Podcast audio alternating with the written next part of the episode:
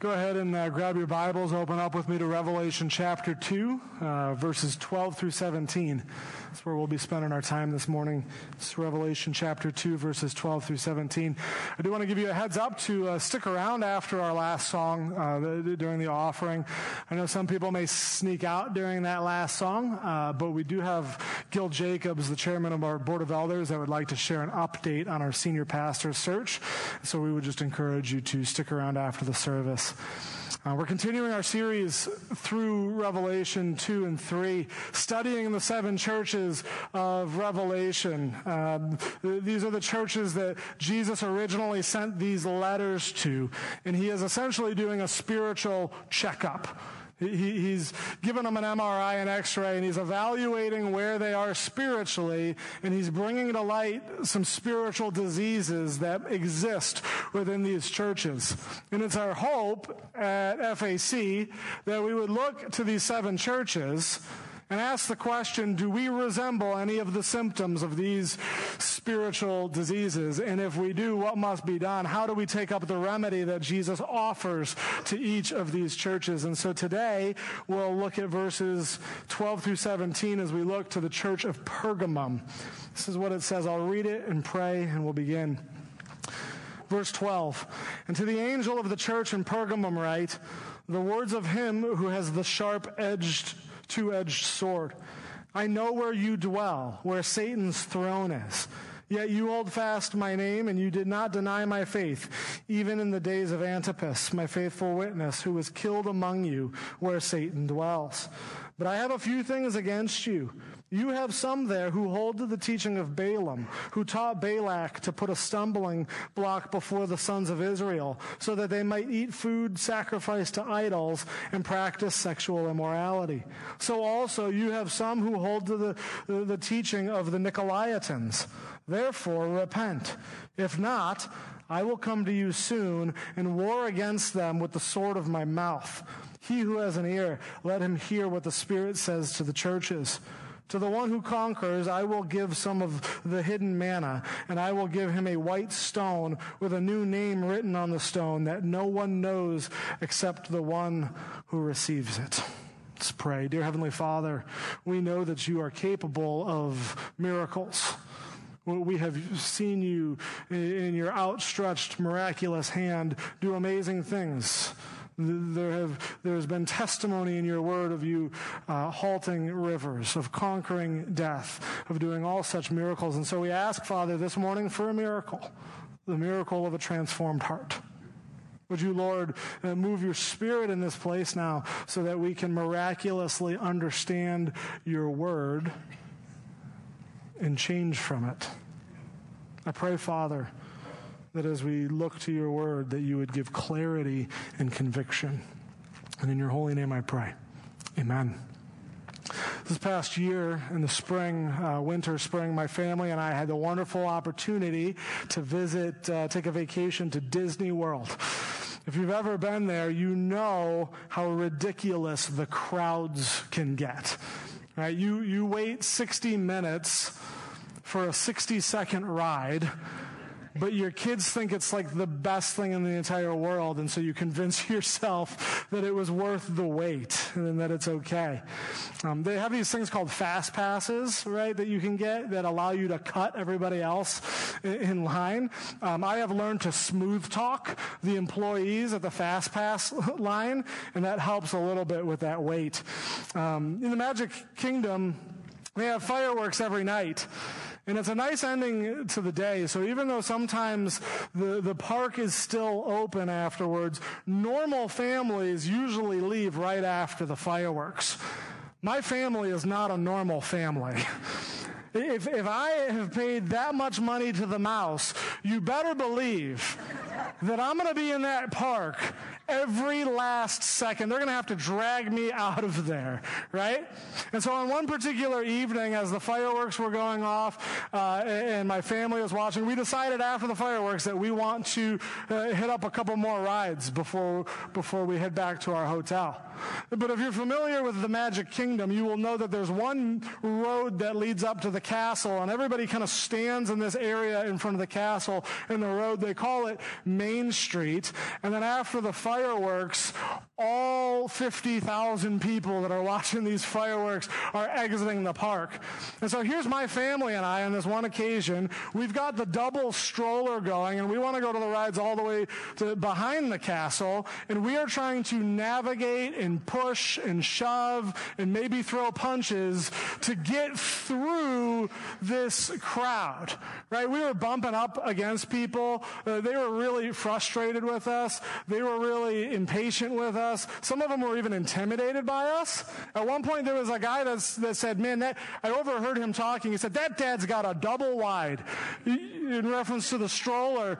He said, you don't mess with a dad with a double wide. and I'm like, you're right, you don't. You better let me through, right? and, and we're, we're pushing and, and we're shoving as we're trying. We were the proverbial fish swimming upstream, right? As we navigated this crowd. For the Christian, this is just a silly illustration of what it looks like to navigate a world and a culture that is just dominated by non believers. It's a picture of a path. And on this path, you've got one group of people, the believers, who are walking toward Jesus. And then you have the other, much larger group of people that are walking away from Jesus. And as you try and navigate this path of life, you're going to bump into people. You are going to come up against opposition as long as Christians live among non Christians, there is always going to be this clash between these two communities. Those who have put their faith and trust in Jesus and those who have not will always be at odds with each other because they're on the same path of life, walking in two separate directions because they have different values. There's biblical godly values, and then there are worldly values. And scripture tells us that these values are not just different, as if we could come to a compromise, but these values are diametrically opposed to each other. These values that we carry are mutually exclusive because one set of values seeks to glorify God in all things, while the other set of values seeks to glorify the self in all things. In the case of the church in Pergamum, you could not, in this context, say that Jesus is Lord and that Caesar is Lord, which is what the Romans were trying to get the Christians to confess. With this life, there may be a temptation for us as a believer to just give up trudging through the path that is always coming up against uh, us, against the world, and just go along with everyone else. We, we may be tempted to compromise. You know, to make your life a little bit easier when it comes to your relationships with your friends and your family and, and your coworkers. You might sit there and say, I just, I don't want to be different. I just want to be like anyone else, like everyone else. Is that so much of a problem? That I, that I sit here and I just, I, am just so beaten and so torn down by the rest of the world, by the people that make fun of me, by the people that persecute me for this, by the, by the people uh, that, that give other people other opportunities. Is this so wrong to just want to be like everybody else? If you are a believer in Jesus Christ, you are what we would call positionally sanctified, which means you have been set apart from the world and made citizens of heaven. I want you to rejoice in the fact that if you're a believer in Jesus, God reached down and grabbed you and said, This one is mine. This one is, is mine. And so, once again, if you are a believer, you are different. You're always going to be different. But that's a good thing. That's a good thing because it comes with the blessings of eternal union with God. And while we get to enjoy that in the next life and in this life, we do still live in a world that is ravaged by the ungodly. And there may be a temptation. I recognize the, the temptation is very real to succumb and stoop to the level of worldly values. For Jesus, this is not acceptable. And he writes a warning against spiritual compromise to the church in Pergamum. So let's go ahead and take a look at this together. Let's start in verse 12. Verse 12, this verse sets the tone for the rest of the letter as we read that these are the words of him who has the sharp two-edged sword. The sharp two-edged sword. In that time, the governor of the Roman uh, provinces would be given what they called the right of the sword. It basically means that if the, the Roman governor saw it fit, he had the power and the authority to execute at will. He could serve as judge, jury, and executioner. Right? And so in this image, Jesus, you, that Jesus uses, he alludes to himself as a, as a judge. And he's coming as a judge with a powerful authority over life and death. And he's, he is coming to make a judgment, to, to make a ruling, and to carry out the proper judgment if necessary. In, in this moment, Jesus is evaluating the spiritual condition of the church of Pergamum, and he is prepared to declare a verdict. He is prepared to do what's necessary to get them back on track. It shows us that this message to Pergamum is strongly negative. Right? Of all the seven uh, letters to the churches, this is one of the more, if not the most harsh letters in Revelation. And the reason for such harshness is because the church in Pergamum is not in a very great state spiritually. And the reason they're not in a great state spiritually is largely attributed to the cultural influence that has surrounded them. In verse 13, we see that they dwell, they live where Satan's throne is. It gives us a picture that there is really a lot of evil going on in the city. There is just like a spiritual gloom in Pergamum. Have you ever been there before where you go into a, a, geographical location and it just feels oppressive? This was Pergamum. We get a sense that the city is just riddled with spiritual warfare. And the reason for this, in what's beginning to sound like a broken record in our series, is due to the, the imperial cult. The, the worship of Roman emperors as Lord. We've made mention of it the last uh, several weeks, the last two weeks, because it did have influence on the church of Ephesus and on the church in Smyrna. But, but Pergamum was the epicenter of the imperial cult. You see, the imperial cult was like an earthquake that was felt for miles in Asia Minor, and it had influence over the whole region. But this earthquake that was the imperial cult, its epicenter, it originated in Asia Minor in Pergamum. Pergamum was the capital city of the, the area. It was the religious hub. It was the first city of Asia to receive permission to build a temple in honor of a living Roman emperor. The imperial cult was central in Pergamum. While all seven churches in Revelation were affected by the imperial cult, Pergamum was most predisposed to its influence. And so when the text says that Pergamum houses the, the throne of Satan, it could be pointing to a number of different temples or pagan altars that were in the city, but it most likely is just a symbolic way of referring to the imperial cult. And so this sets up a clash, right, between the church of Pergamum and the culture in which they live in. To, to the believers in Pergamum, the throne of God was coming face to face with the throne of Satan. This was a just dead on, drag them out fight. This was a showdown practically in their life.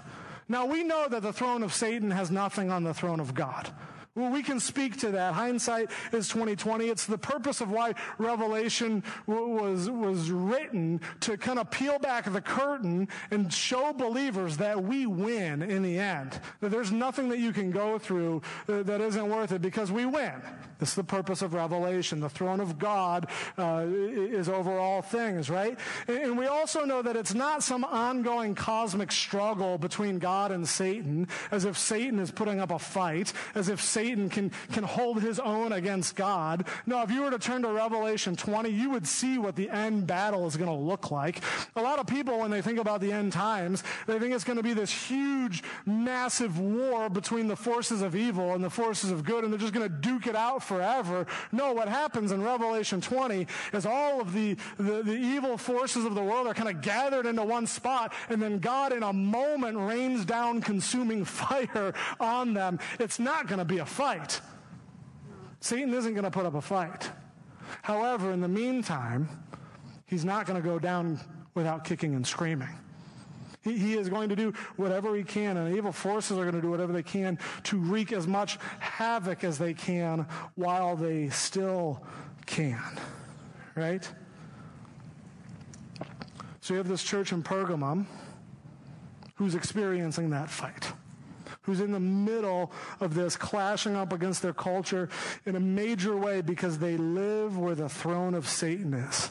It's, it's where the devil is largely at work through the culture around them. And he is using that culture that surrounds them to draw them away from biblical values, from godly values. He is using that culture around them that surrounds them to directly contradict biblical values. And so the church in Pergamum have a choice to make. Right? They, they can either stick to their biblical values and potentially sacrifice their lives and their livelihoods. That was the church in Smyrna. That's what they did. Right? We looked at that last week. They can do that at the risk of their lives and livelihoods, or they can just go along with the Romans, even though they don't really mean it or believe what they did, and not suffer the repercussions. We've got one man in here that, that, uh, that didn't sacrifice his biblical values. And in verse 13, we see a man named Antipas who was martyred because he clung to the biblical values instead of giving in to the imperial cult. Unfortunately, from our text, though, it seems as though the Romans made an example out of Antipas, which would drive some of the church to compromise their beliefs. And this is what Jesus has against the church of Pergamum. We see it in verses 14 and 15. We're told that they have some who hold to the teaching of Balaam, who taught Balak to put a stumbling block before the sons of Israel so that they might eat food sacrificed to idols and practice sexual immorality. Verse 14 is a reference to two specific men named Balaam and Balak who are actually characters from the Old Testament. It's not characters in their context. He's pointing back to, to the old stories of Israel.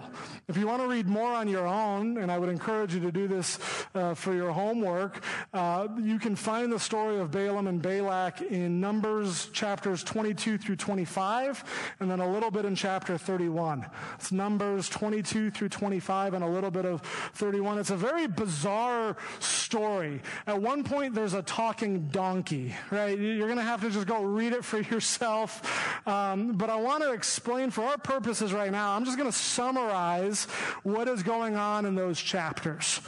At this point in history, Israel has been wandering the desert for 40 years after they've, they've come out of the Exodus, out of Egypt. They've just overtaken two kings in the area and have put them to death. And then they settled in what they call the plains of Moab. Balak was the king of Moab and he sees the Israelites coming into his territory, and he actually is fearful of them.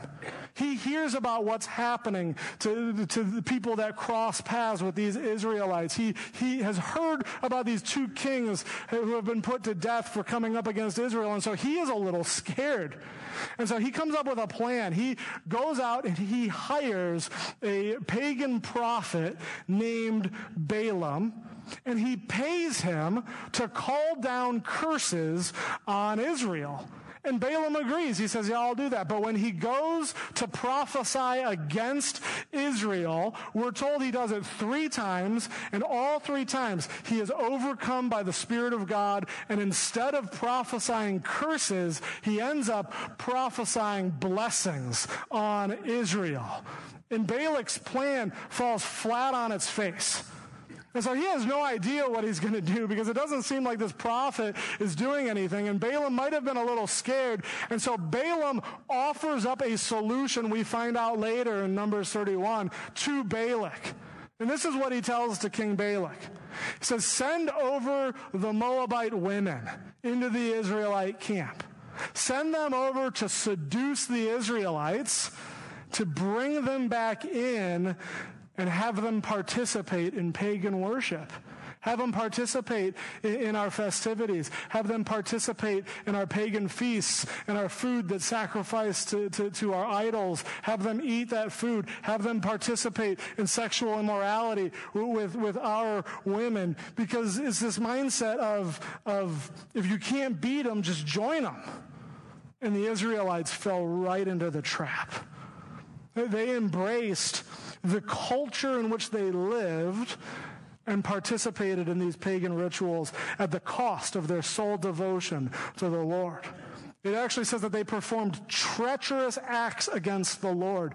And as a result, 24,000 Israelites died because of their disobedient act that started with compromise, that started with spiritual compromise. And so in our text, when Jesus refers to Balaam, he is associating these people within the church of Pergamum to a person who led Israel away from biblical values and embraced cultural values. One commentator says this. He says, Balaam became a prototype for all corrupt teachers who betrayed believers into fatal compromise with worldly ideologies. Jesus views Balaam as a terrible influence, leading God's people astray into immorality and idolatry. And so what he's saying here is you have a people in your midst that are influencing you away, that are pulling you away from my standard of holiness. And then Jesus goes on to explain the group that is doing the influencing. He, he's, he's talking about a specific group called the Nicolaitans. This group is in their context. He's comparing the Nicolaitans to Balaam and Balak.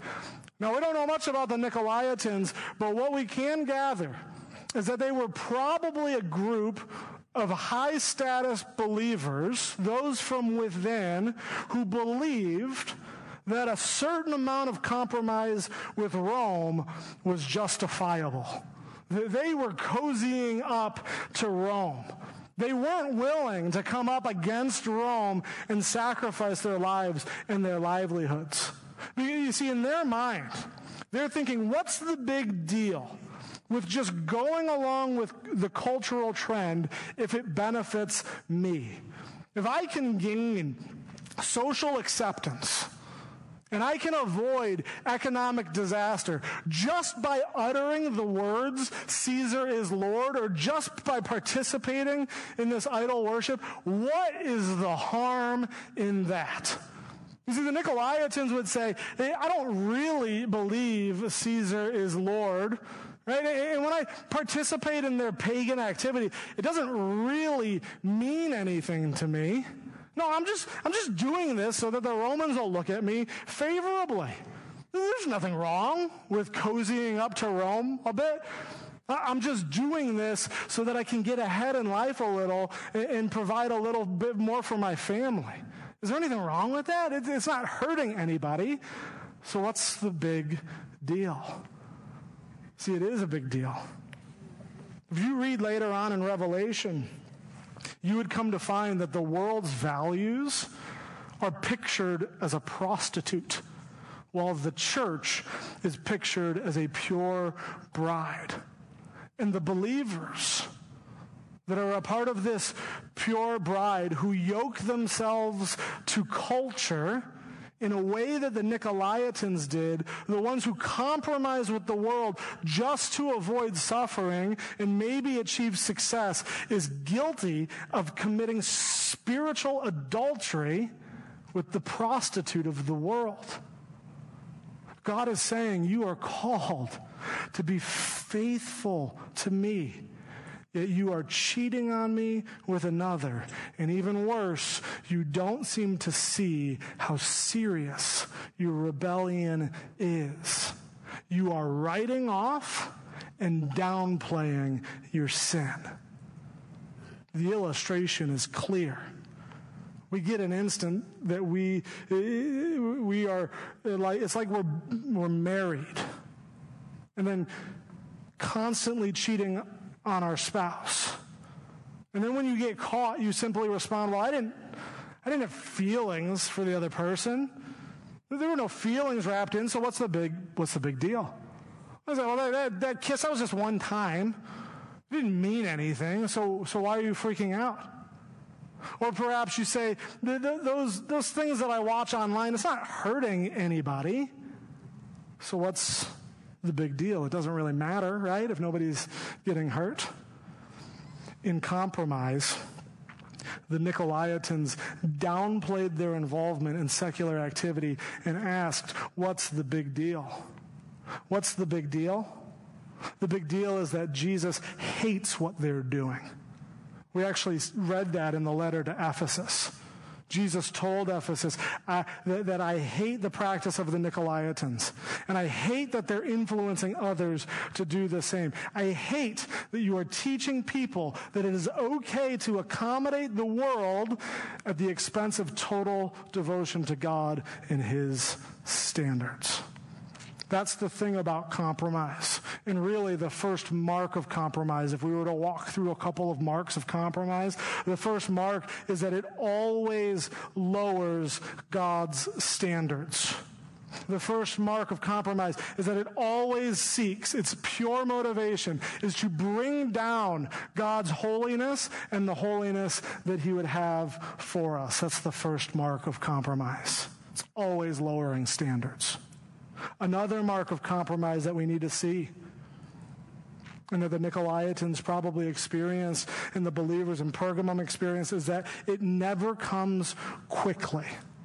It is always just one tiny, no big deal, small decision at a time.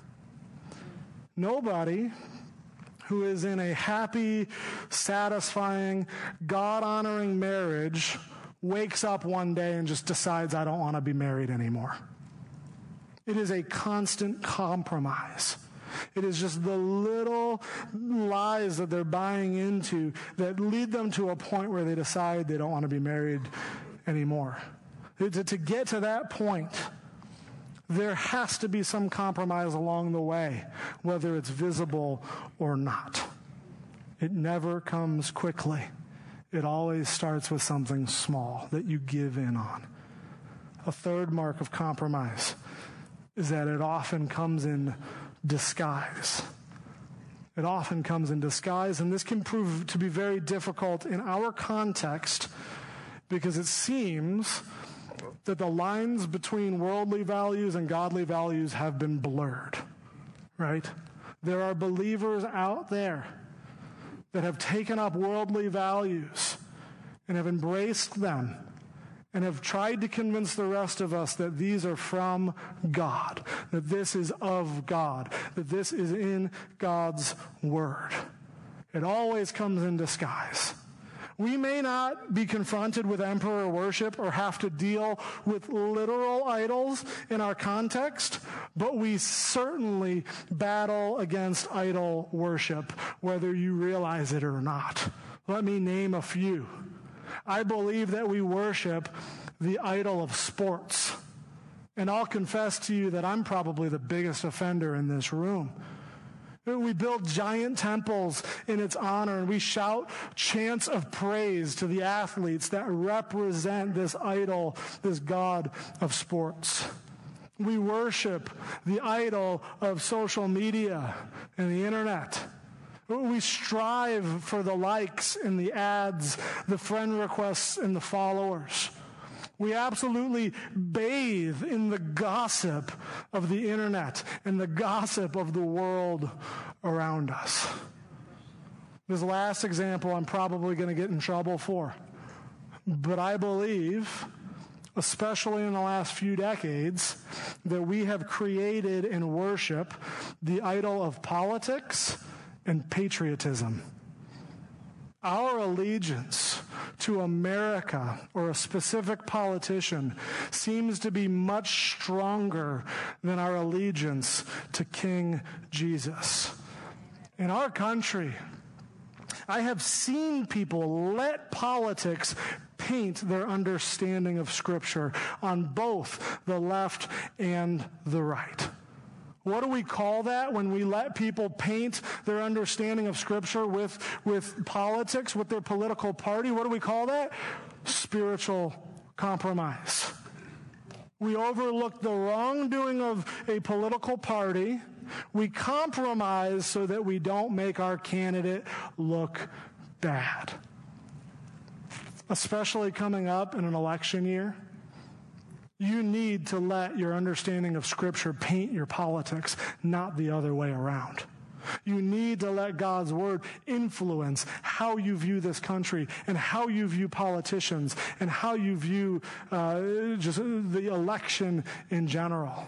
Do not let politics paint your understanding of Scripture.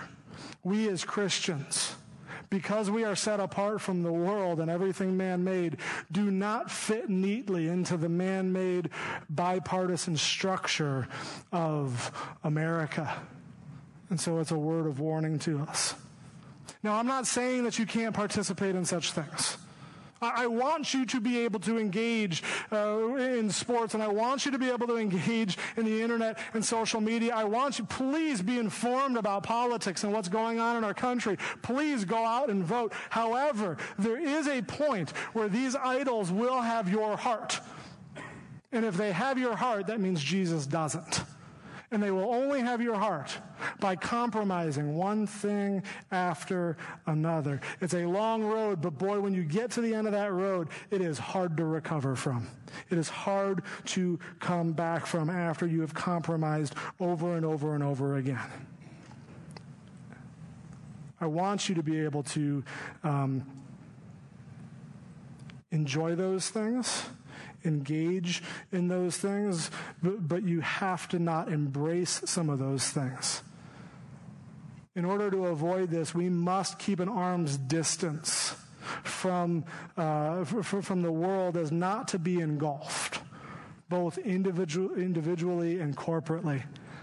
And this is where we experience some tension as a body of believers because there needs to be a degree of separation from the world. That's, that's sanctification. That's to be set apart. We need to be at arm's length, but we still need to properly function in a non-believing world.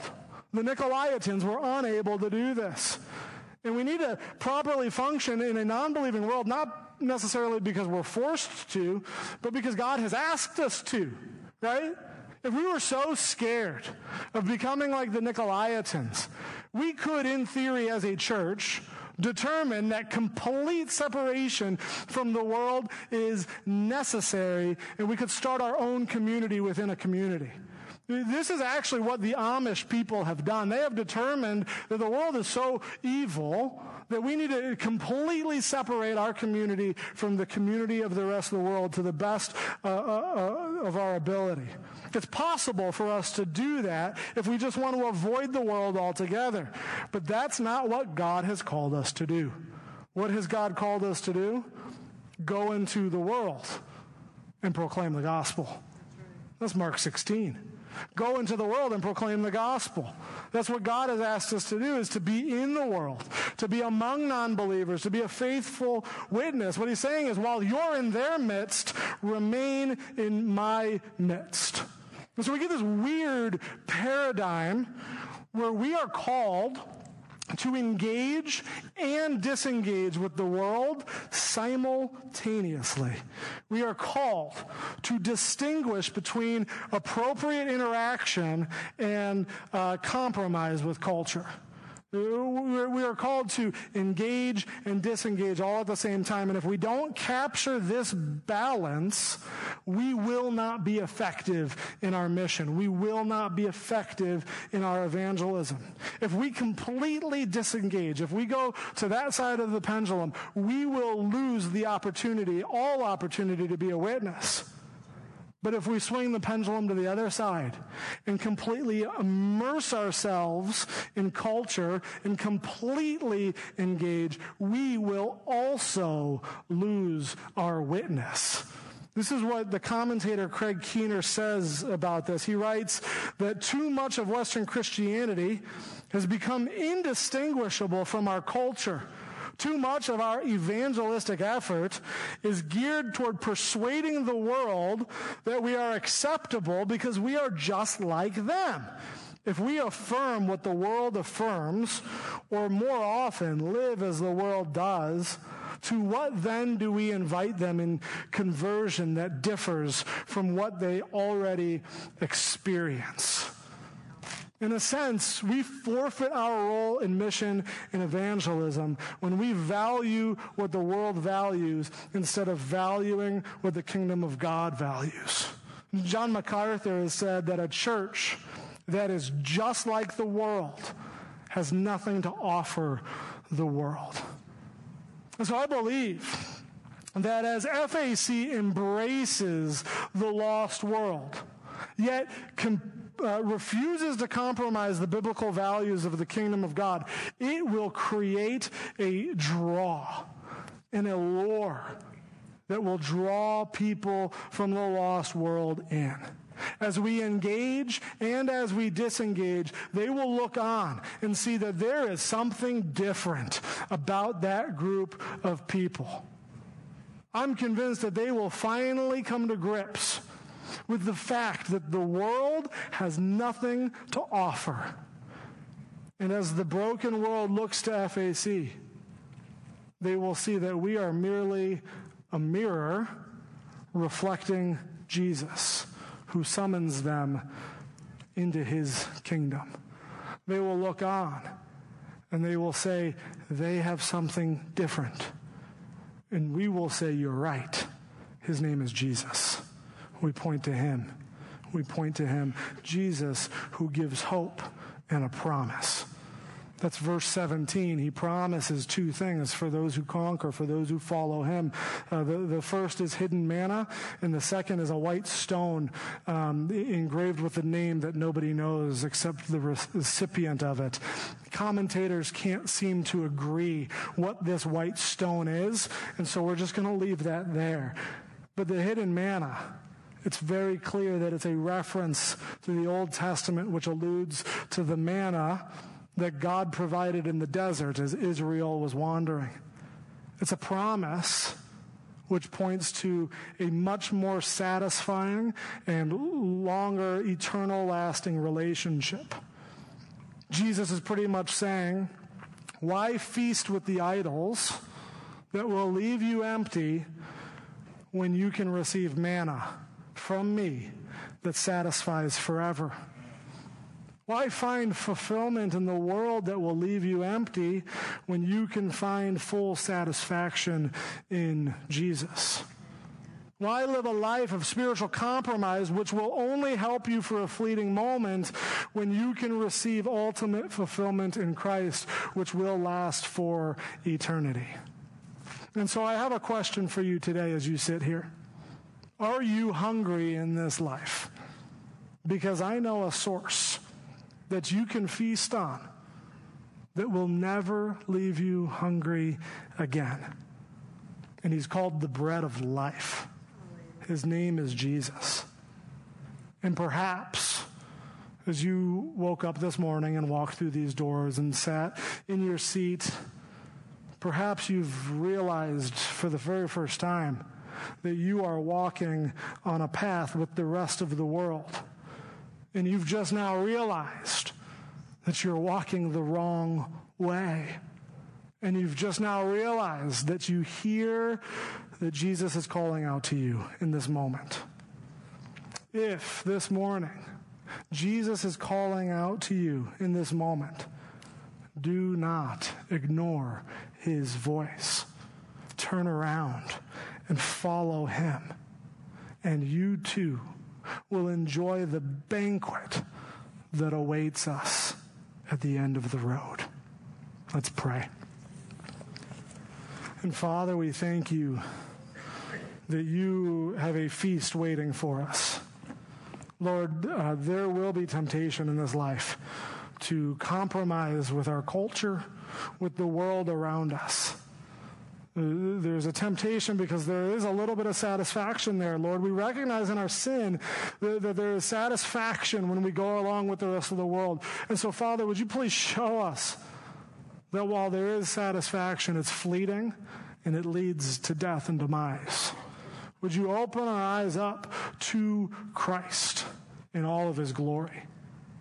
Thank you for the bread of life that is Jesus. I pray, Father, that it would be a mission of our church to go into a lost world and engage with them so that we might point people to Jesus. I pray that that would be our heart's desire. I pray, Father, that you would provide the resources that are necessary to make Jesus' name known.